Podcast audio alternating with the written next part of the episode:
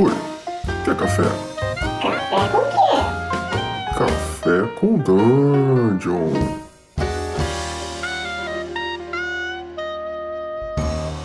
Bom dia, amigos do Regra da Casa. Estamos aqui para mais um Café com Dungeon na sua manhã com muito RPG. Meu nome é Rafael Balbi e hoje eu tô bebendo um cafezinho aqui delicioso. Achei até que fosse de outra realidade. Eu tô falando do cafezinho magenta aqui do Ovelha Negra Torra e Cafés, que é nosso novo parceiro que vai sortear cafezinho aí para os nossos assinantes. Esse, no caso aqui, é um cafezinho que veio lá do Darcio Pereira, lá do sítio Alto da Colina, em Cajuru, aqui em São Paulo. Tá delicioso, galera. Mas queria dar um recadinho aqui, eu e a Aline, antes da gente começar a coluna, que é o seguinte: temos um concurso cultural aqui, um concurso de contos aqui do HP Love Coffee. Né? É, o que, é esse concurso?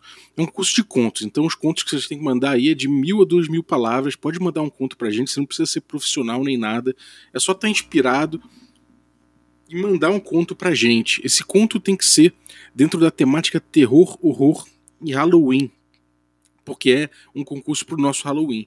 E também RPG, né? Porque, é, enfim, é um podcast de RPG, mas não precisa ter nenhuma referência explícita a RPG, nenhum sistema, nem nada assim. O melhor conto, escolhido pela Aline por mim, vai ser transformado no audiodrama no Café com Dungeon e vai ser publicado lá. E quem vencer, né, o autor ou a autora, pode participar, inclusive, da, da, da gravação do audiodrama se quiser todos que mandarem o conto, obviamente, já estão consentindo, consentindo com a utilização dele no Café com Dungeon. E além disso, a gente vai premiar, né? Então o, o melhor conto vai ganhar também um café gourmet da Ovelha Negra é, Cafés, que é delicioso. Eu vou mandar um desses cafezinhos, desses cafés, né? O cafezinho é foda falar.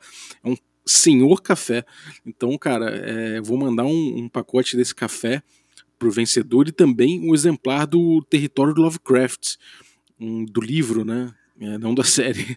E, bom, os contos podem ser enviados até as 23h59 do dia 11, né? Do domingo, do 11 agora do mês 10. Então vai dar tempo aí de todo mundo de todo mundo fazer o seu, né? É, então é isso, a gente já está recebendo contos, inclusive, porque para os nossos assinantes a gente conseguiu liberar antes, porque afinal de contas é, a gente tem um canal mais direto, né? Que não é necessariamente pela coluna HP Love Coffee. Então, mas assim, enfim, não é muito tempo a mais e não é um conto que precisa ser é, profissional nem nada assim, é mais estar tá inspirado e participar da brincadeira com a gente. Então é isso aí regra da casa arroba gmail.com manda pra gente quando você tiver esse continho aí, vai ser muito legal a gente produzir isso aí. Então, vamos lá pra coluna. É, vamos, vamos pro tema de hoje, né? A gente vai falar hoje do nosso do nosso Cutulo aí. Então, é um tema de Cutulo One on One com a Aline Terumi, nossa guardiã, e com a cobaia dela, o Caio Cavazzana, os dois nossos assinantes. Então, Aline, toca aí que a coluna é sua. HP Love Coffee. Valeu, Balbi. Estou aqui tomando aquele meu cafezinho solitário, né?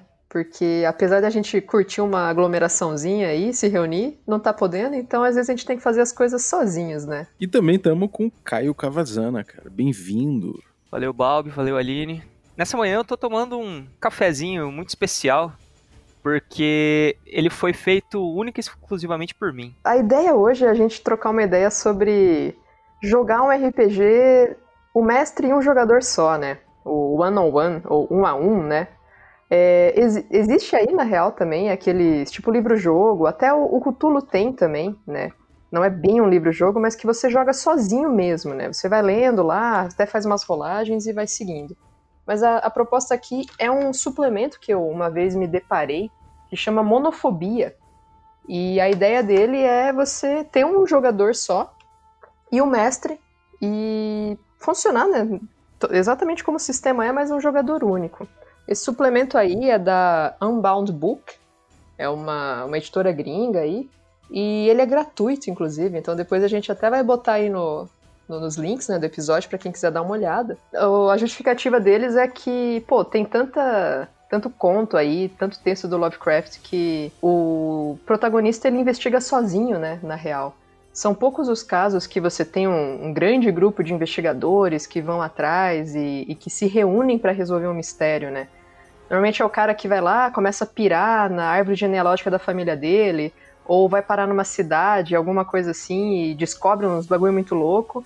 E é ele sozinho, né? Então, o... eu, eu tinha lido, eu já queria mestrar fazia tempo, já tem uns anos aí. E aí o Caio topou ser a minha cobaia nessa, nessa brincadeira, né? Esse nome aí que você, que você, você falou, o mono, como é que é? Mono... Monofobia. Monofobia já é muito bom. É, o, o título, quando eu bati o olho, eu falei, cara, isso aqui pode ser interessante, né? E eles colocam que é um opúsculo de aventuras para investigadores solitários no mundo de chamado de Cthulhu. Né? Um opúsculo é um conjunto de curto, né, de, de, poucas páginas. Assim, tem umas 50, 60 páginas o suplemento todo. Tem três aventuras nele, né? E eu brinquei com, com o Caio, né? A gente jogou aí a primeira delas. Como é que, como é que foi, Caio? Você disse que você no fim das contas você curtiu, né, a brincadeira. Então, cara, foi interessante, né? Até porque, assim, eu acho que dá para dizer que esse foi o primeiro contato que eu tive de fato com o jogo, né?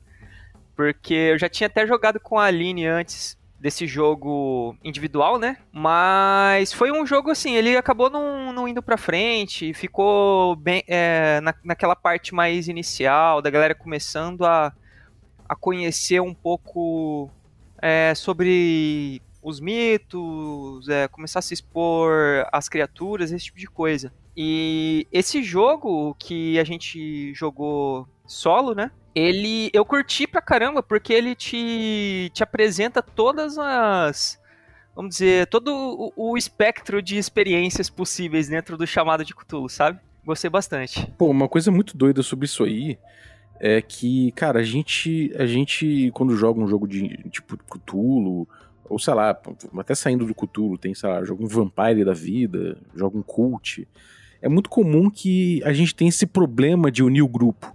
Né? Porque quando a gente não tá num, num, jogo de fantasia medieval, numa parada assim, às vezes você tem que usar um MacGuffin ali, você tem que usar uma técnicazinha de juntar todo mundo meio que, pô, forçando a barra, todo mundo com consciência de que é um jogo em grupo e tal, então vamos juntar todo mundo.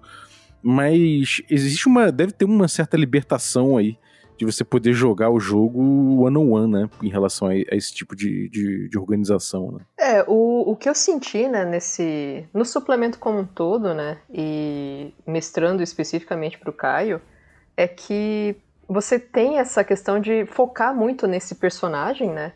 Então você não, não passa por esse tipo de problema realmente, né? De, poxa, como é que eu vou fazer pro o cara que inventou que ele é um boxeador ser amigo do cara que é doutor em arqueologia e ao mesmo tempo conhecer a fulana que é cozinheira. E aí, tipo, ah, né, dá um jeito aí de reunir um grupo tão diverso. Quando você realmente joga fantasia medieval, meio que assim, ó, todo mundo é aventureiro, né? Todo mundo tá atrás de tesouro, todo mundo tá atrás de, de achar uma, um mapa diferente. Então, as coisas, você tem ali ó, as formas de solucionar isso que são mais fáceis, né? Você tá na taverna e de repente você tem a proposta e reúne o grupo. E é isso. E no, nesses outros sistemas existe uma dificuldade às vezes um pouquinho maior, né? E ali não, tipo, ó, seu personagem, né, aconteceu isso, isso e isso, e você já tá na ação com ele, né? Então. Mas aí é, tem uma questão que é, é bacana, né? Que o Caio comentou comigo que o tempo de resposta do jogador é muito pequeno, né? Porque o foco é nele. Então, assim, tipo, ó, o que, que você faz? E aí, o que, que vai acontecer? E como é que foi isso aí, Caio? Como é que você se sentiu nisso? É, então, eu acho que se por um lado um jogo individual resolve alguns problemas, por outro ele cria outros, né? Uma coisa que eu, que eu reparei, assim, pensando depois né, sobre o jogo, eu percebi que era muito frequente, é que tinha muito momento, muitos momentos onde eu ficava é, muito tempo parado, assim, pensando sobre o que fazer, entendeu? Seja fosse porque, sei lá, não tinha outra pessoa com quem trocar ideia, ou outra pessoa para tomar a frente da situação ali no momento, tipo, ah, pô, que às vezes acontece, né, quando você tá jogando com um grupo. É, você não, não necessariamente vai ter a resposta para tudo, mas você nem precisa se preocupar com isso porque tem outras pessoas. E aí, em momentos diferentes, elas vão alguém vai tomar a frente e vai conduzir o, a narrativa. para que ela não, não, não fique estagnada, né? E isso daí é um negócio que aconteceu, assim, durante os jogos, né? Eu acho que a, a Aline pode confirmar aí que tinha uns momentos ali, cara, que. Até porque, assim, é, eu sou. Apesar de jogar RPG há algum tempinho, né? Sou muito medieval, sabe? nunca saí muito desse escopo.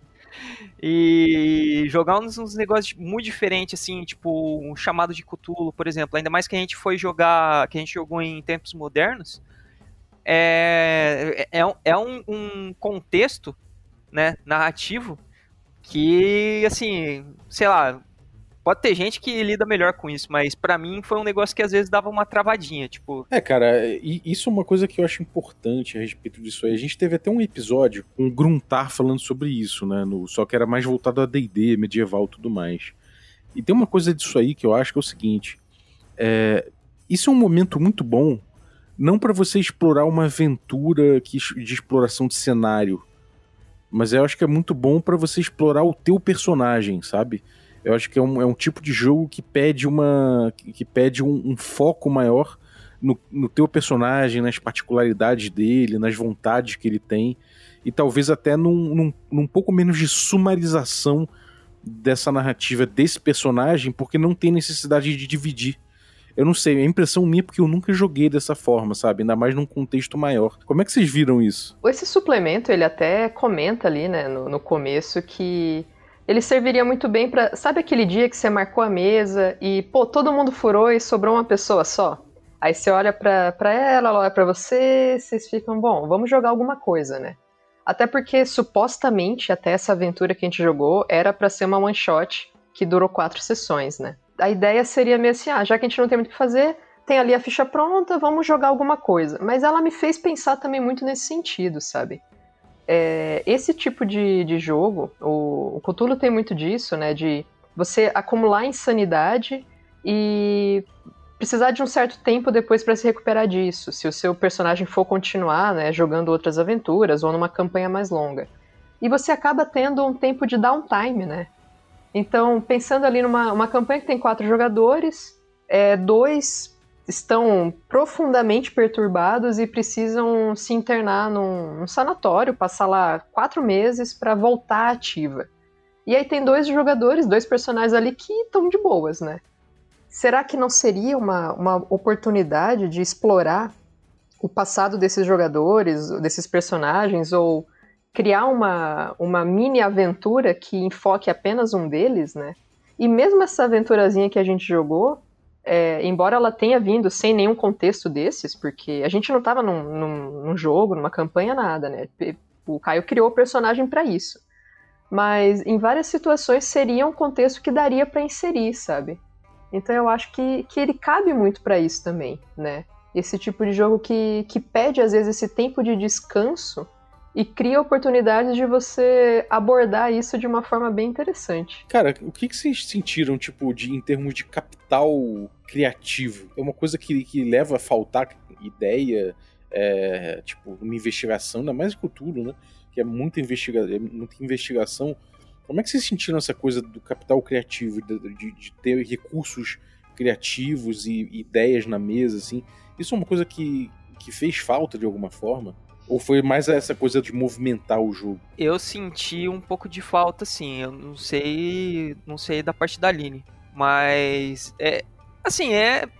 Acho que como qualquer coisa, né? Qualquer outra coisa na vida, é, quanto mais gente pensando junto, mais fácil é, sacou? É, teve alguns momentos ali que eu fiquei bem travado, cara. Assim, eu não, não vou entrar em detalhes aqui, porque, enfim, não sei se a galera vai querer jogar a aventura ou não. Mas teve, tiveram alguns momentos ali que eu fiquei, tá. Eu tô aqui, eu não sei o que, que eu vou fazer, eu preciso pensar alguma coisa. Um, dos, um desses momentos, inclusive, foi, um, foi onde a gente a gente acabou a, a primeira sessão, né? Se eu não me engano, né, Aline? Ah, foi a primeira ou a segunda, eu não, não lembro bem, mas você parou e falou, cara, vamos parar aqui, porque acho que eu preciso de uma semana para pensar o que, que eu vou fazer. É, foi bem por aí. Porque, tipo, é isso, cara. É, é você resolvendo, sacou? Tipo, se você não tiver alguma ideia ali que você consiga aplicar no momento, ele vai ficar ali até você resolver, ou você deixar aquilo de lado e buscar outra coisa, né? O que eu senti, assim, de, de certa forma, é, tem isso que o Caio falou, né? Que muitas cabeças juntas pensam melhor, quer dizer, dão mais ideias, ao mesmo tempo em que acaba abrindo também um espaço, às vezes, para aquilo de não, mas eu não quero fazer isso, mas eu quero fazer isso, e aí uma discussão também, um tempo de mesa parado, que o Caio falou assim: ah, eu fiquei muito tempo parado pensando o que fazer. É o tempo, às vezes, que o pessoal fica batendo boca, né? Às vezes discutindo de forma mais calorosa, às vezes realmente trocando ideia, mas assim, é, pensando no, em como solucionar aquilo, né? E às vezes acaba caindo um pouco nisso de, ah, eu, eu não quero fazer isso, mas para eu não me incomodar com fulaninho, tudo bem, vamos fazer isso aí. Então, eu não sei até que ponto é isso, porque eu ainda acho que o RPG é uma, uma excelente experiência de grupo, né? Ele brilha muito mais um grupo trabalhando junto para resolver as coisas, né? Mas de certa forma eu fiquei pensando quanto que não poderia ser útil, talvez para aquele jogador que sempre fica retraído na mesa, sabe? Tipo, sempre deixa todo mundo decidir na hora de um combate, ah, eu só rolo meu dado aqui e o que os outros fizerem tá bom. E talvez colocar ele para assumir um, um, pouco mais de protagonismo, né? Eu fiquei pensando quanto que nesse aspecto ele não seria bom pegando talvez por esse lado ruim, né, que o Caio comentou de você não ter muita gente para trocar ideia, mas também você dá agência, porque a agência ela é, é, é daquela pessoa, né? Ela que tá ali realmente decidindo o que, que vai fazer. E como bom jogo de Cthulhu, né, ele, ele tem ali a aventura pronta toda, né, do começo ao fim. E o Caio fez várias coisas que não estavam na aventura, eu também né, não segui a aventura exatamente como ela tá a partir de toda a troca que a gente foi tendo.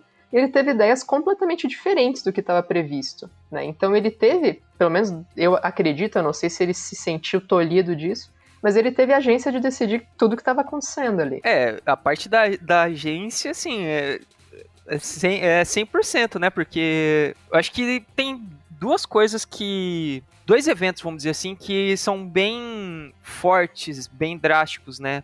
É, na perda de agência que um é quando o mestre, seja por erro mesmo ou propositalmente, ele deixa de dar, de parametrizar a situação bem suficiente para os jogadores tomarem a decisão. E outra é quando você é impedido de agir ou de dar ideia, enfim, não sei, por algum outro jogador da mesa. E a parte do jogador, sim, obviamente não era uma opção durante o jogo. E a parte do mestre também senti que não rolou porque a Aline ela parametrizou bem a situação o tempo todo. Foi bem tranquilo. A ponto, acho que pode se dizer, de ser um pouco exaustivo. Sacou? Porque você fica o tempo. É, é tipo o, o, Frodo no Senhor dos Anéis, tá ligado? Que o olho de Sauron, ele bota o anel, o olho, ó, tipo, gruda nele. É o tempo todo isso, cara. Você fica ali o tempo todo e caralho, o que, que eu vou fazer? E caralho, o que tá acontecendo? É um negócio assim, é, é bem. É um, uma experiência bem intensa de, de RPG, assim, sabe? Caralho, o dia todo essa coisa, sai de mim, né, porra? Me deixa em paz. tem uma coisa aí dessa tensão, né, que tem de você focar muito no jogador, que por um lado pode fazer o cara realmente. O cara que é retraído na mesa aproveitar esse espaço, ou pode ser também que sirva pro cara dar uma travada, né? O cara ficar com, com mais, mais. Se o cara é tímido, de repente, ele pode dar uma travada. É, ele pode, de repente, falar, pô, cara, eu não tô me sentindo bem, porque agora, justamente é o que você falou, né? O, o, o spotlight tá em mim pra caralho e tal. Como é que você acha que, que, que pode fazer, assim, para evitar o cara de, que é retraído dele ficar mais tímido ainda numa situação dessa? Eu acho assim, o você propor um jogo desses, é, também eu acho que ele não, deve, não é muito bom você propor para alguém que você não conheça, minimamente, assim, né? Não conhece o estilo de jogo e tal. Como depois de jogar um tempo com o Caio, trocar ideia, me pareceu que, que sabe, daria para jogar, aí eu falei, cara, vamos, vamos tentar, né? É, talvez para um jogador realmente que seja muito retraído, é, se crie esse impasse muito grande de eu não sei o que fazer eu não sei como resolver e travar e isso começar até. Porque existe uma frustração, né? De certa forma. Eu não sei o que fazer, eu não sei como resolver, eu não sei para onde ir, eu não sei que passo dar. E aquilo começar a irritar de uma certa forma, frustrar a pessoa e criar um problema ainda maior, né? Então eu acho que talvez a, a grande solução para isso seja você tentar ao máximo parametrizar bem né, o desafio que você está propondo. Isso independe do sistema, né? Você saber como apresentar aquele desafio, pensar em como que o mundo continua girando. Então, no momento em que a pessoa trava, é, você também não vai parar com o jogador e ficar, bom, ele não sabe o que fazer, então a gente vai ficar aqui meia hora, né, tipo, esperando para ver o que acontece. Tipo, o mundo ele continua acontecendo, né, independente das ações. Então, o que, que vai acontecer depois? Então, você pode dar um tempo e ver o, as outras coisas que estão acontecendo e prosseguir mais um pouco. Ó, bom, aconteceu tal coisa agora, né? É, esse tempo você ficou esperando, né? Teve isso, teve aquilo, você rola ali uma tabela, um dado, alguma coisa, e, e, acrescenta mais uma informação na cena, porque com isso talvez você também consiga ir é, fazendo com que esse jogador que às vezes não age, entenda como agir, né? Como ele pode também se, se portar e como é, ter a sua, sua ação naquele mundo e mudar aquilo que está acontecendo, né? É, você vê com o cara também, é, é, como você falou, né? Conhecer minimamente e, e confiar no, no cara, tipo, pô, você, quer dizer, no cara, na pessoa, de forma geral, né? Qualquer pessoa ali, você pode perguntar ali e falar, cara, e aí, como é que é? Você tá confortável de fazer, né? Você acha que vai ser bom pra você, né? É, então, o Caio eu falei aí, cara, você acha que topa, né? Não sei, não sei o que ele pensou na hora que eu, que eu chamei para isso, né? Tipo, pô, será que. Porque eu nunca tive essa experiência, também falei para ele, eu nunca mestrei desse jeito. Né? Então, vamos ver como é que como é que se resolve aí. Ah, cara, eu tava eu assim, eu fui jogar bem bem de cabeça aberta, né? Tipo, não tinha muita muito receio, tipo, ah, porra, jogar sozinho, vai ser uma puta bosta. Não. Eu fui para ver qual que era. Até porque, assim, um negócio que eu sempre tive vontade de, de fazer, assim, era justamente jogar o Call of Cthulhu, né? Chamado. Queria conhecer o sistema, queria ver como que funciona, queria chegar ao ponto de, por exemplo, é, interagir com... Bom, interagir com uma criatura já tinha rolado, mas é, saber como que funciona, por exemplo, a parte de, de magia, sabe? Começa, tipo, dar um, um mergulho um pouco mais profundo no sistema para conhecer ele um pouco melhor, ver como que funciona. Então, assim, para mim, é, quando ela falou, tipo, chegou e perguntou, e aí, você topa? Foi, ah, vamos aí. Já tinha jogado outras vezes com a Aline, tanto como, como mestra quanto como jogadora, né? E sabia que, que ela manda bem, né? É, especialmente na parte de, de chamado. Então, tipo, em questão de, de qualidade de mestragem, esse tipo de coisa, eu não tinha, não, não tive receio, assim, sabe? Aline, em relação à gestão de pistas, porque, pô, é Cthulhu, né? Cthulhu, investigação, pista é, é o teu arroz com feijão, né? São os elementos básicos aí do, do Cthulhu. Como é que é essa gestão de, de pistas e de. E essa coisa de você ter um, uma pessoa só e você. Você sentiu mais necessidade de jogar um número maior de pistas ou de de repente, sei lá, flexibilizar de alguma forma essa, é, essa coisa para não ter uma trava, não chegar num ponto que o cara fala, puta, não tô entendendo mais e não tem ninguém para dar uma ideia, né? Como é que você faz isso em, em relação a, a, a investigação em si, a pista, essa gestão de, de, de, recursos de investigação. Esse suplemento até é uma coisa bacana dele, porque ele, ele foi escrito já pensando que você vai ter um jogador só, né? Então, de certa forma, as aventuras elas já estão. É, já foram planejadas pensando em uma única, uma única pessoa. É, é diferente, talvez, de você pegar uma aventura uh, feita para um grupo lá de, ah, de 3 a 5 jogadores, e aí de repente você quer adaptar ela para um único jogador, e aí realmente existe uma certa gestão de tempo e de é, localização, né? Então, ah, enquanto um faz tal coisa, o outro pode fazer outra, e aí você vai tendo perícias diferentes, conhecimentos diferentes que permitem você né, conseguir essas pistas de, de formas diferentes. Então, talvez por conta disso, eu também não achei muito mais complicado esse aspecto, né? Porque a aventura já era pensando num jogador só. Mas aí talvez eu também não senti muita dificuldade por conta das ideias que o Caio teve mesmo, né? Então, o, a, a, treta inicial, né, ela começa ali e ele muito rápido meio que pegou o que, que deveria, o que, que tinha acontecido, o que, que ele tinha que fazer, como, como resolver. E como eu disse, a gente jogou em tempos modernos, né? Então ele tinha, tinha e-mail, tinha telefone, celular, GPS. É, o que muita gente às vezes fala que ah, perde a graça jogar Cthulhu, assim, né? Não, eu acho que não perde, né? São outros problemas que você enfrenta. Então eu, eu não senti que a gente chegou a travar por falta de pistas. Né? E eu não precisei fazer uma gestão muito grande disso. O que a gente travou mesmo foram momentos em que é, uma escolha do Caio enquanto jogador, né? Eu posso chegar e, e, invadir um lugar ou não. E o que, que, ele, que, que ele queria fazer? E aí ele ficou muito tempo pensando, é, sabendo onde estava a coisa, sabendo o que, que ele estava procurando, mas sem saber qual seria a, a melhor atitude dele para conseguir aquilo. Então não, não chegou a ser um problema de falta de pistas. Foi muito mais, acho que, uma forma de como encarar aquilo. E aí depois que a coisa desanda um pouco, né? Porque Normalmente as aventuras de Cthulhu elas começam mais ou menos bem, daí dá uma merda, a coisa desanda e aí tem uma certa conclusão, né? Quando a coisa desandou, é, existia um certo planejamento ali de é, uma linha do tempo também, né? Dependendo do que ele fizesse, como que isso iria se encaminhar. E aí, é, diante das atitudes dele, eu, eu tinha uma ideia naquela linha do tempo do que, que ia acontecer. Então, também não, não achei isso especialmente difícil. Nesse jogo que vocês jogaram aí, é o de um lance, né? Agora, se estivesse num rastro de Cthulhu, seria meio, meio difícil, né?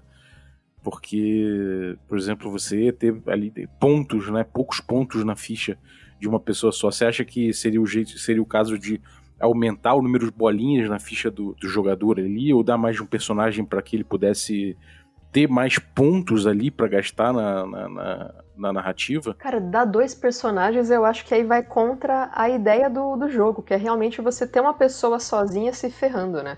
Imagina ali, tipo, você controlando dois personagens, ah, enquanto um faz isso, o outro faz aquilo, e aí com isso, né? Eu, eu, eu imagino que não, né? O lance do rastro é que realmente a ideia é que você tendo a perícia, você consegue a pista, mas aí, se você for pelas regras como elas estão escritas, né, pelo Raw, você teria que dar realmente muito mais pontos, né, pro, pro jogador ter um personagem que conseguisse se virar, né. Eu, eu não sei, eu, eu não sei como enfrentar um jogo desses no rastro, por exemplo. Eu acho que já quase não, não daria. Uhum, é, no caso é melhor não era melhor de repente não, não pegar o rastro para isso, ou até abstrair um pouco dessas regras aí, deixar rolar mais freeform, né? E, mas você já chegou a jogar um jogo nesse estilo, Balbi? Você mestrando ou você jogando sozinho? De verdade mesmo, parar, parar e falar, ah, vamos jogar um negócio aqui. Não. Eu já tive, tipo, eh, já tive situações, por exemplo, numa viagem pro Internacional de São Paulo, muito tempo atrás, eu tinha, sei lá, 17, 18 anos. Teve um, um sistema que a galera inventou, que era o Brazilian Universal System, né? Que era tipo Bus, o nome do jogo. A gente jogou no ônibus com um D6 só, mas era tipo aquela coisa, né? Aquele, aquele lance de. Ah, vamos botar qualquer coisa aí, vamos rodar, vai ser, vai ser engraçado. Mas jogar mesmo, parar, jogar um negócio sério e tal. Sério no sentido sério, né? Mas que, sei lá, que tem um, um, ideal de mais profundidade, né? Que não fosse só aquela aquela, aquela brincadeirinha ali de, de ônibus, não, cara, nunca tive essa experiência, não. Mas eu acho que seria legal, porque eu já tive muita cena, hum, principalmente quando eu jogava Storyteller, né, e jogava esses jogos cult, jogava jogos mais assim, ser elevado a ter muita cena one-on-one, -on -one, mesmo que tenha gente em volta, né? Então, de certa forma eu tive a experiência ainda que tivesse uma pressão para eu poder pular de cena rápido, né? Então, quando eu tinha muito muito one-on-one -on -one seguido, era muita gente ali, eu tinha que resolver interações solitárias one-on-one, eu, eu, ficava pulando de, é, de jogador em jogador para resolver as cenas deles, né? Então, acho que num jogo one-on-one -on -one mesmo, se não tivesse outras pessoas em volta, eu simplesmente não ia ter que me preocupar com isso, né? Com, essa, com, a, com esse revezamento. Eu chegava e jogava com o cara ali tudo. Mas, de forma geral, eram momentos dos jogos de storytelling que eram importantes para aquele personagem, sabe? Era uma coisa que aquele personagem resolveu é, desenvolver, ou que sem querer ele ficou sozinho para resolver alguma coisa. Mas, de forma geral, era uma coisa que dizia muito respeito ao personagem. Então, acho que fazia sentido. Acho que por isso que eu, eu cheguei a pensar nessa coisa de, pô, vão aproveitar que estão no on one e ver o que, que o cara quer desenvolver. É um flashback, né? É alguma coisa que ele viveu an- antigamente, é uma, uma- é uma coisa que, que a gente pode ficar brincando em relação a, a tempo, ao tempo dele, né? Pode ficar brincando em relação a desenvolver uma, um, um- quesito psicológico dele ali, né? É uma coisa que em D&D provavelmente não vai acontecer, né? Se acontecer, enfim, é o Gruntar falou do, do- da experiência one-on-one que ele teve com as Ecos, e aí tem outras questões, né, particulares de se jogar D&D dessa forma, mas eu acho que jogos tipo Cthulhu, de investigação, ou jogos mais tipo Storyteller, eu acho que é, é mais desse jeito aqui que eu falei, eu acho que seria uma experiência mais nesse sentido, né. Pois é, até eh, duas coisas que eu tava. Eu queria perguntar pro Caio, né? Primeiro, assim, na, diante da experiência, né, que, que ele tem de RPG, o quanto que assim se perde um pouco dessa essência coletiva, né, quando você joga no one on one. É, se, se existem mais ah, vantagens do que desvantagens ou o contrário, né? E a outra que eu sei que o Caio é um cara que manja pra caramba do Shadow of the Demon Lords, né? Por exemplo, né? Então, como, como jogar o one-on-one em outros sistemas como, por exemplo, esse, né? Caraca. Eu joguei cara. o Caio na fogueira agora, mas... Bom. Cara, eu acho que a primeira pergunta, ela meio que. É, a gente até acabou entrando um pouco na, na resposta dela é, em outros momentos do cast. Mas assim, eu acho que. é, obviamente você perde algum, alguns elementos, sim, de quando você está jogando em grupo, né? Que, por exemplo, o ritmo de jogo, por exemplo, ele é afetado, porque você tem uma pessoa só responsável por fazer a narrativa andar, essencialmente. É, por mais que o mestre tenha é, tabelas de eventos aleatórios para acontecer, é, esse tipo de, de recurso que, que injeta elemento novo na narrativa, isso daí, assim, não é usado exaustivamente, né? Você vai usar isso, assim, de vez em quando. Então, assim, eu acho que isso realmente acaba, acaba acontecendo um pouco. É, agora, a vantagem, eu acho que realmente é essa parte de. essa parte de, de solução de, de, de problema rápido, sabe?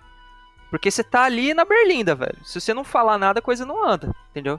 Vai virar, um, vai virar de um dia pro outro, vai passar o tempo dentro do jogo.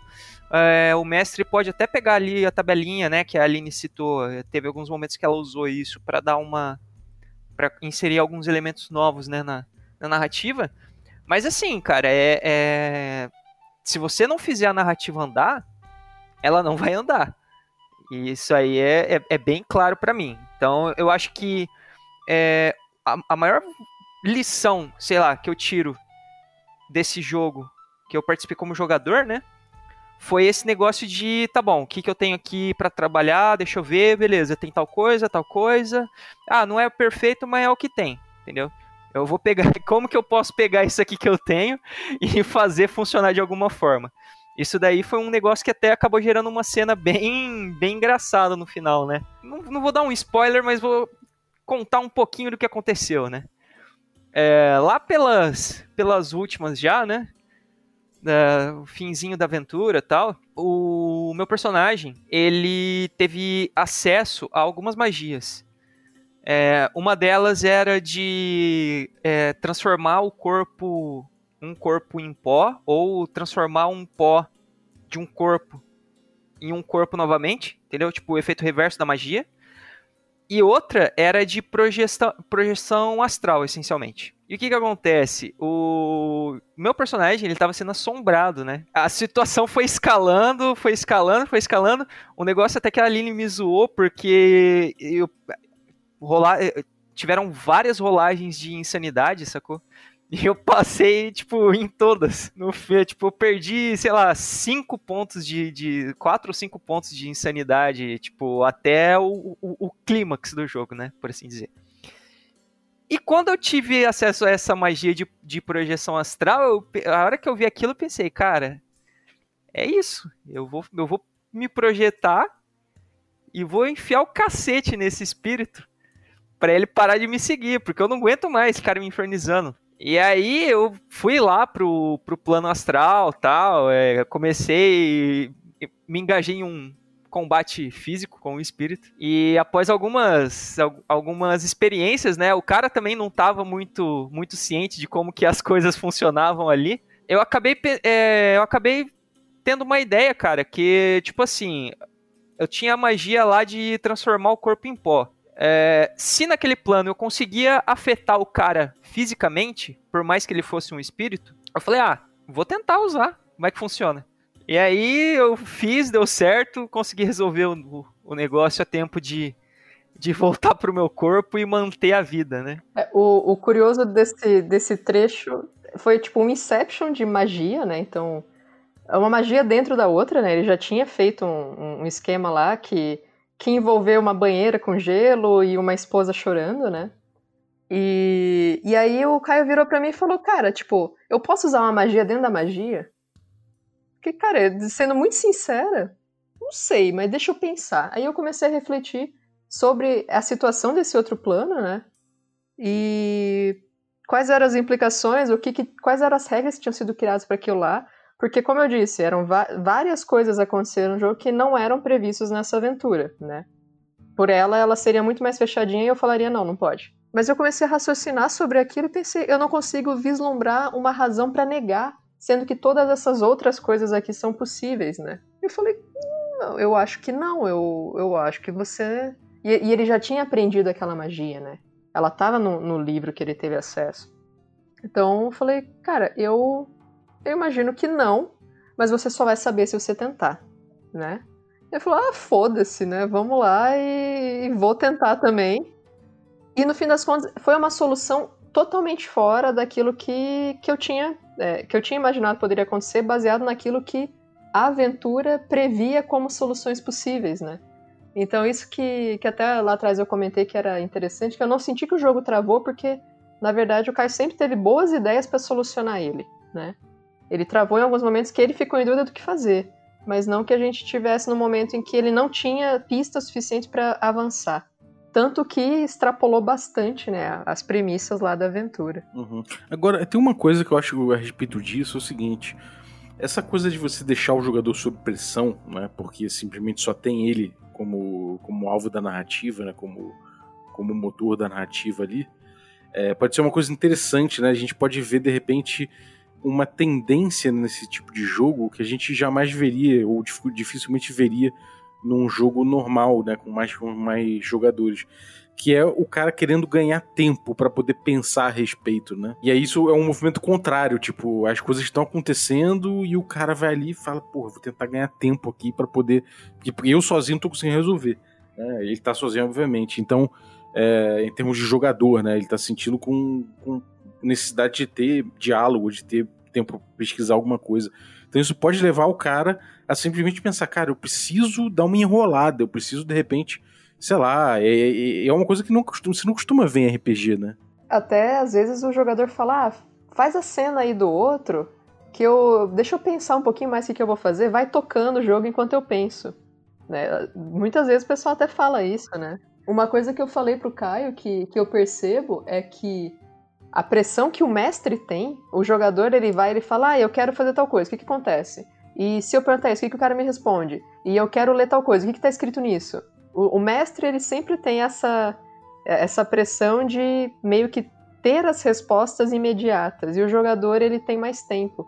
Então isso também coloca o jogador, que às vezes nunca chegou até a mestrar, né, no, nessa posição de é, ping-pong o mestre também te pergunta, você tem que responder na hora, sabe? E aí você, tipo, eu pelo menos como mestre, eu tenho, eu tenho cartas na manga às vezes para poder ganhar tempo, né? é, tipo, eu tô Sim. precisando me organizar, tô precisando pensar e eu faço coisas ativamente no jogo, eu tô, porra, eu, eu falo, cara, eu vou precisar de um tempo aqui. É, então é uma coisa que você vai, vai ter que ver o jogador rebolar um pouquinho e, e puxar um pouquinho dessas técnicas de mestre, né? Tá aí, cara. Seria é, seria até um bom treino, né, pro cara mestrar. Isso que eu ia falar, é, talvez acho que uma outra, uma outra vantagem que a gente pode puxar disso é essa desenvoltura, né? Saber trabalhar com o que tem ali no momento e tentar tirar algo que bote a, a, a narrativa pra frente. É, a Aline tinha feito outra pergunta. É, qual que era mesmo? Se você conseguir imaginar botando um jogo one-on-one em outros sistemas que você tá mais acostumado a mestrar. Tá. Cara, daria para fazer sim. Não acho que. Até porque, assim, é.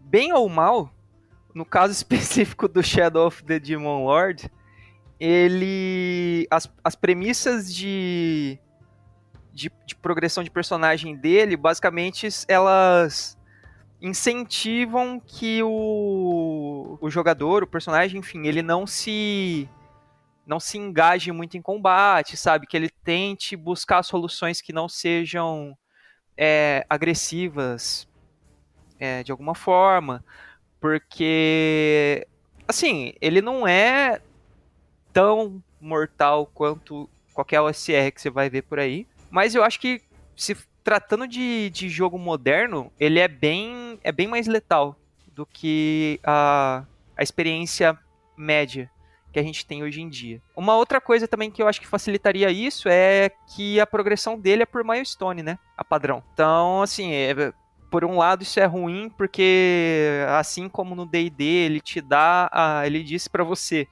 é, que a progressão dos personagens é por milestone, mas ele não te dá parâmetros para definir quais são esses milestones. Então a chance disso cair num railroad é absurda.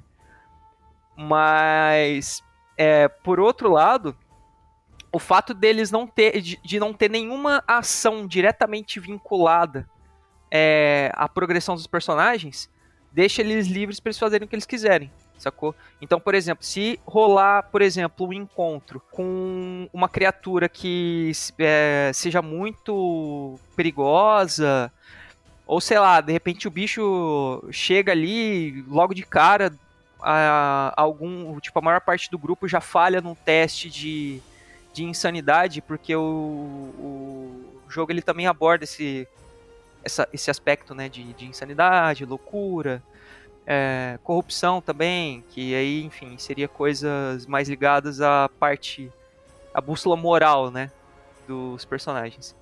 E, enfim, as coisas escalam muito rápido no jogo. Então eu acho que ter definido a progressão com milestone meio que ajuda o, o, jogador a pensar fora da caixa. Tipo, porra, eu não dou, eu não tenho condição de enfrentar isso aqui. Eu vou correr.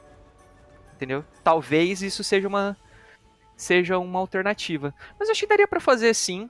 Eu acho que dá para fazer sim. Daria para fazer até tentando abordar um pouco mais esse esse outro esse lado de de afetar o jogador, o personagem, né, no caso, não o jogador, nunca afete o jogador.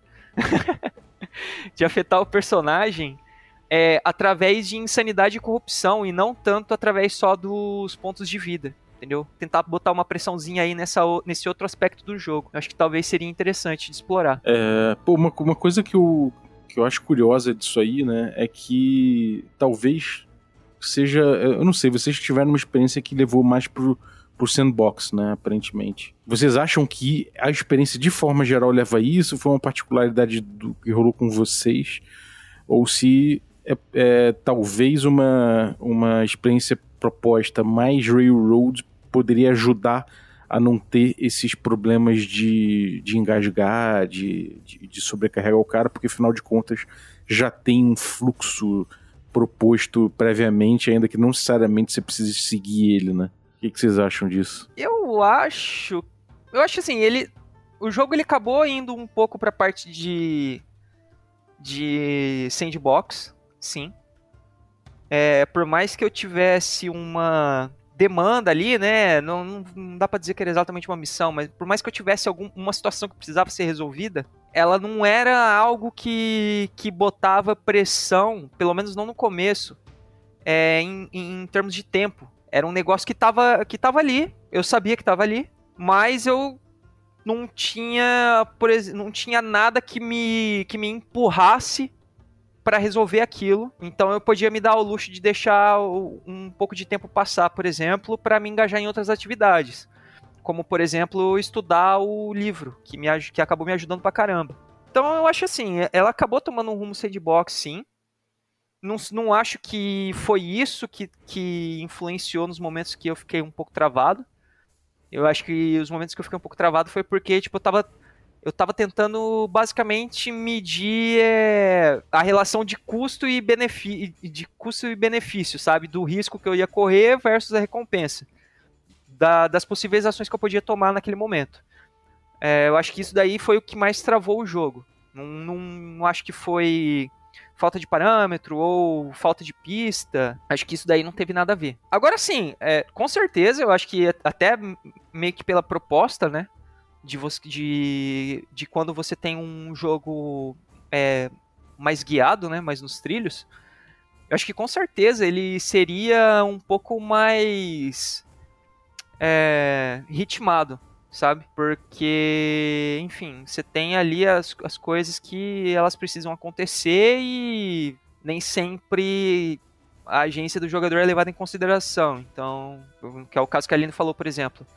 É, em prol do, da, do ritmo do jogo se manter, é, eu, eu, aposto que tiveram muitos momentos que ela poderia simplesmente ignorar o que eu, que eu disse que eu ia fazer ou simplesmente negar é, a minha interação e dizer, ok, apesar de, disso tudo que você disse, isso aqui aconteceu, entendeu? Agora, também não sei o quão benéfico isso seria. Uh, para mim, não é uma proposta de jogo que agrada muito. É, respondendo por mim, a, a proposta mais sandbox é porque é algo que eu prefiro e é algo que eu sei também que o Caio prefere, né? Então, sei lá, talvez pegando em algum outro contexto, por exemplo, como a gente falou, né, ah, pegar um jogador que às vezes seria uma primeira interação com RPG ou que eu percebo que se sente muito retraído em um determinado aspecto e eu quero tentar trabalhar esse aspecto com ele. Talvez eu abrisse mão desse mundo mais aberto e fizesse uma coisa um pouquinho mais nos trilhos, evitando situações que causassem mais frustração, né? Mas no contexto que a gente se propôs, do que eu conheço do Caio, daquilo que eu gosto de mestrar, é, eu não acho que o sandbox ele atrapalhou. Mas eu, eu imagino que possa sim existir uma certa tendência a algo mais railroad. Porque você tem. Um, existe um certo planejamento do mestre, né? Tem que ter, senão também é, vira um railroad, né? Se você não planejar nada. É, e você tem menos outras vozes uh, puxando para outras direções, né? Então acaba sendo mais ou menos fácil para o mestre que quer botar coisa num determinado rumo, né? Como o Caio falou, não, isso aqui que você tentou fazer não vai dar certo. É, você faz isso e o resultado é o mesmo, né? O ogro quântico. E você ter menos vozes ali para questionar isso. Não questionado, tipo, ah, eu não concordo, mas tipo, e tá, então e se a gente tentar essa outra coisa? Pô, mas aí eu vou falar que o resultado foi também o mesmo? Aí acho que não, né? Então você começa a ter que abrir um pouco mais o jogo, né? Pra quem, aquele mestre que quer segurar demais. Então, talvez ele tenha uma tendência, sim. Ou, como você disse, né? Quando o jogo emperra, você pensa, bom, agora o jogo parou de um jeito que eu vou ter que pegar essa pista aqui, essa informação e jogar no colo do jogador pro jogo andar, né? De repente você vê um jornaleiro na esquina com o jornal do dia te avisando que essa coisa aconteceu, né? Olha que coisa mágica. É um recurso muito usado em jogos de chamada de Cthulhu, inclusive. Pode, pode cair nisso mesmo, né? Mas acaba sendo uma experiência também muito diferente, né? Para mim foi uma experiência muito diferente, de, de sentir como que, que isso ia caminhar, e eu tinha um receio de virar um railroad também. Esse era um grande medo que eu tinha e eu fiquei muito feliz que não aconteceu. A gente está evitando comentar muito do jogo em si, né, para não estragar caso alguém queira dar uma olhada. Eu recomendo mesmo que, sei lá, que o pessoal não vá nem jogar, mas vale a pena dar uma olhadinha, né, nessas aventuras aí desse suplemento e e até fazer um certo exercício desses, né? Pegar outras aventuras que você já jogou, já mestrou, já leu e como será que isso se encaixaria para uma pessoa só, né? Como que você se sentiria jogando sozinho, né? é uma, uma experiência que eu acho que vale a pena na sua construção como RPGista. Agora, uma coisa que eu fiquei. que eu, que eu me peguei pensando. É, porque assim, quando o jogador ele tá sozinho, é, apesar de não ter mais ninguém no grupo, existem outros outros seres na narrativa, né? E inevitavelmente esse jogador vai, é, o personagem vai interagir com essas outras figuras. Como é que foi isso daí? Porque assim, eu, eu, eu, tentei não, não usar muito esse recurso, porque, sei lá, me pareceu ser um pouco é, roubar, sabe? Tipo, mas chegou um momento ali que não teve jeito. Tipo, isso daí acabou sendo um elemento crucial, é, que foi o que a Aline falou até. Teve um momento ali que eu precisei ter alguém do meu lado para literalmente fazer o meu coração voltar a bater. e aí, nesse caso, a minha, a minha esposa ali acabou ajudando. Porque, por exemplo, eu, eu tinha outros, outros contatos que eu, que eu até movimentei bastante durante o jogo. E eu não sei, assim, depois eu fiquei pensando, pô, mas será que eu, será que eu usei isso sei lá, de uma maneira ruim, porque eu tirei um pouco a, a minha responsabilidade, a responsabilidade das minhas costas e passei para um NPC, sabe? Cara, eu, eu não sei se chegou, você chegou a tirar a responsabilidade das suas costas, porque é, vamos, vamos pegar aí, por exemplo, a questão da sua esposa, né? É você que criou que você era casado, né? Tipo, isso nunca foi uma determinação do jogo, minha, da aventura. Você poderia dizer que você não era casado e você ia arcar também com essas consequências, sabe? Então, né, você até, na verdade, você já tinha até expulso a esposa de casa, né? Já tinha brigado com ela e depois você foi atrás. E aí a gente ficou naquele impasse, né? Como você já tinha tomado certas atitudes, eu falei, cara, é, é um, um contato seu, né? Que você criou com, com algumas, alguns parâmetros ali dela. Eu fiz umas rolagens minhas e cheguei à conclusão de que ela iria te ajudar, sabe? É, eu não sei se foi roubar isso. O que, que, que, seria. Você ia pagar para alguém fazer a mesma coisa? Né? É, sabe? Não, eu, não, eu não consigo enxergar isso como um problema. Eu consigo enxergar como você utilizando aspectos do seu personagem, do seu, do seu desenvoltura ali no jogo para resolver a treta que foi jogada no colo, sabe? Você não tinha como sair daquela situação bem sozinho. Isso é um fato, né? E você poderia tentar solucionar de diferentes maneiras. Né? E a forma como você encaminhou foi usando esse aspecto do seu relacionamento anterior, que você que tinha criado, e a partir do qual eu fiz algumas rolagens também. Eu não considero como roubado. Menos mal, então, fico, fico aliviado. Porque da mesma forma, né? Os jogadores sempre vêm lá assim, ah, mas poxa, eu sou da cidade tal e. Ou eu dou aula na universidade, eu sou da polícia. Eu tenho um contato que vai saber tal coisa. E é razoável que ele tenha esse contato ou é razoável que ele possa pagar por aquilo, independente de ser um jogo individual ou em grupo, né? Então, né, qual, a, a, única questão é assim, não quer dizer também que aquele seu contato necessariamente ele, ele não vai tentar te passar a perna. Né? Só porque o cara é seu colega de trabalho quer dizer que ele, ele é 100% confiável. Então, normalmente eu, independente do jogo, eu faço algum tipo de rolagem, algum, eu olho alguma coisa para determinar qual é a reação daquele, daquele NPC. No caso da sua esposa, era meio que assim, é, provavelmente ela não vai te passar a perna, mas ela pode estar muito magoada. No caso, ela não estava. Então, ela poderia estar e você não ia poder usá-la, sabe? E aí, o que, que ia acontecer a partir disso, né? Então, eu não vejo nenhum grande problema nisso, não. É, Caio, algum, alguma ideia final aí? Você recomenda esse tipo de jogo para as pessoas? Você pretende mestrar também uma aventura desse jeito? Cara, eu recomendo sim. É, eu acho que é uma experiência válida. É, a gente tem o costume de, de brincar um pouco lá no, no grupo do Telegram, né? Do Café com Dungeon, mas. É, eu acho que, assim, quanto mais experiência diversa dentro do hobby você tiver, melhor você vai, vai conseguir é, aproveitar aquela experiência que te agrada, sabe? Então eu acho que é válido. Acho que provavelmente eu mestraria sim. Acho que pode ser. Deve ser um, um, uma situação interessante para encarar enquanto mestre. Eu queria até pedir para você recomendar essa essa aventura que você usou, porque eu achei ela assim, em termos de apresentar apresentar o, o jogo, é, eu não sei o quanto disso foi você e o quanto disso foi a aventura, mas eu achei que o, o, o jogo ele foi todo é, bem coberto, sabe? Todos os aspectos dele. Eu curti bastante.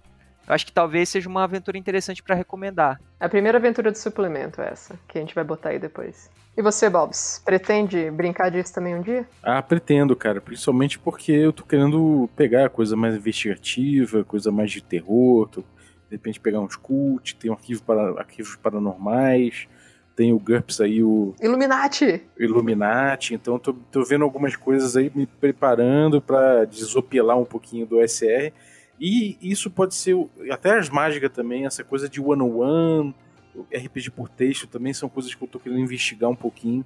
eu acho que vão ser bons auxílios para esse tipo de estilo que eu tô querendo pegar agora para desopelar um pouquinho do SR. Fechou. Eu agradeço muito ao Caio pela, pelas ideias aí, por ter, ter aceito aí trocar uma ideia com a gente, né? Eu que agradeço pelo convite, gente. Sempre que eu tiver alguma coisa para acrescentar aí, é só chamar. Acompanhem aí as nossas novas lives, né? Toda sexta-feira tá rolando.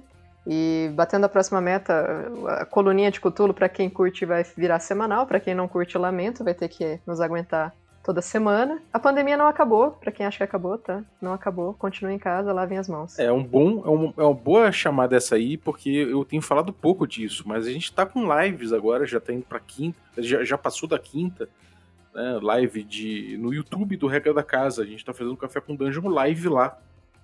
Então sempre tem muita gente legal bastante gente participando ali, quase sempre tá lá, o Caio já participou também algumas vezes. Então é bem maneiro, cara. A gente junta a galera, muitos ouvintes trocando ideia, a gente troca ideia com a galera que tá ao vivo assistindo também. Então, cara, tá mais convidado aí, sexta-feira, 21 horas, cola lá no Regra da Casa e fica ligado nas redes sociais que a gente avisa o tema, qual é, sempre um tema maneiro. Já passou aí a galera do Lampião Game Studio, a gente já falou sobre inteligência, inteligência artificial com o Raposo, que é um, um amigaço meu e que manja muito, e a gente pegou ganchos e pensou em possibilidades da vida real mesmo, tirou, falou sobre mitos, o Caio também desmistificou algumas coisas lá e, e lançou outros, outras problemáticas aí. Então, pô, foi muito maneiro. A gente teve outros assuntos, como D&D quinta edição, como imprimir pressão na galera, enfim, muita coisa. Cola aí, às 21 horas, toda sexta-feira, tem essa livezinha aí. Então é isso aí. E se você quiser se tornar um assinante do Café com Dungeon, para receber sorteio do café, nosso cafezinho e Ovelha Negra, para concorrer ao loot box, para receber conteúdo extra, participar dos nossos grupos de Telegram, picpay.me barra café com dungeon, a partir de 5 reais você já se torna um assinante. Então é isso aí. Muito obrigado pela sua audiência e agradecendo aos nossos assinante que torna essa aventura possível. A galera Café Expresso, Café com Creme e os nossos Café Gourmet. Muitíssimo obrigado. Queria agradecer aí a vinhetinha do Adriel Rodrigues, nosso assinante, que tem um conteúdo no YouTube aí, o Marca da Salamandra. Cara, muito obrigado pelo, pela vinhetinha e você que está ouvindo, se quiser também mandar a sua vinheta para a gente usar no início do Café com Dungeon, é só usar aí o número que a gente botou no descritivo do episódio e mandar seu áudio. Né? Pode mandar aí, viajando em cima da nossa vinheta, que normalmente é Oi, quer café? Café com quê? Café com Dungeon. Manda em cima disso aí, não precisa de edição de som, a gente pode botar um sonzinho por trás, principalmente se for na vinhetinha clássica, né? Você só coloca o som, a gente coloca, só coloca o áudio, a gente bota um sonzinho por trás e manda bala. Lembrando que se você mandar o seu áudio aí, eu já tô assumindo que você tá autorizando o uso, né? Então é isso aí. Valeu!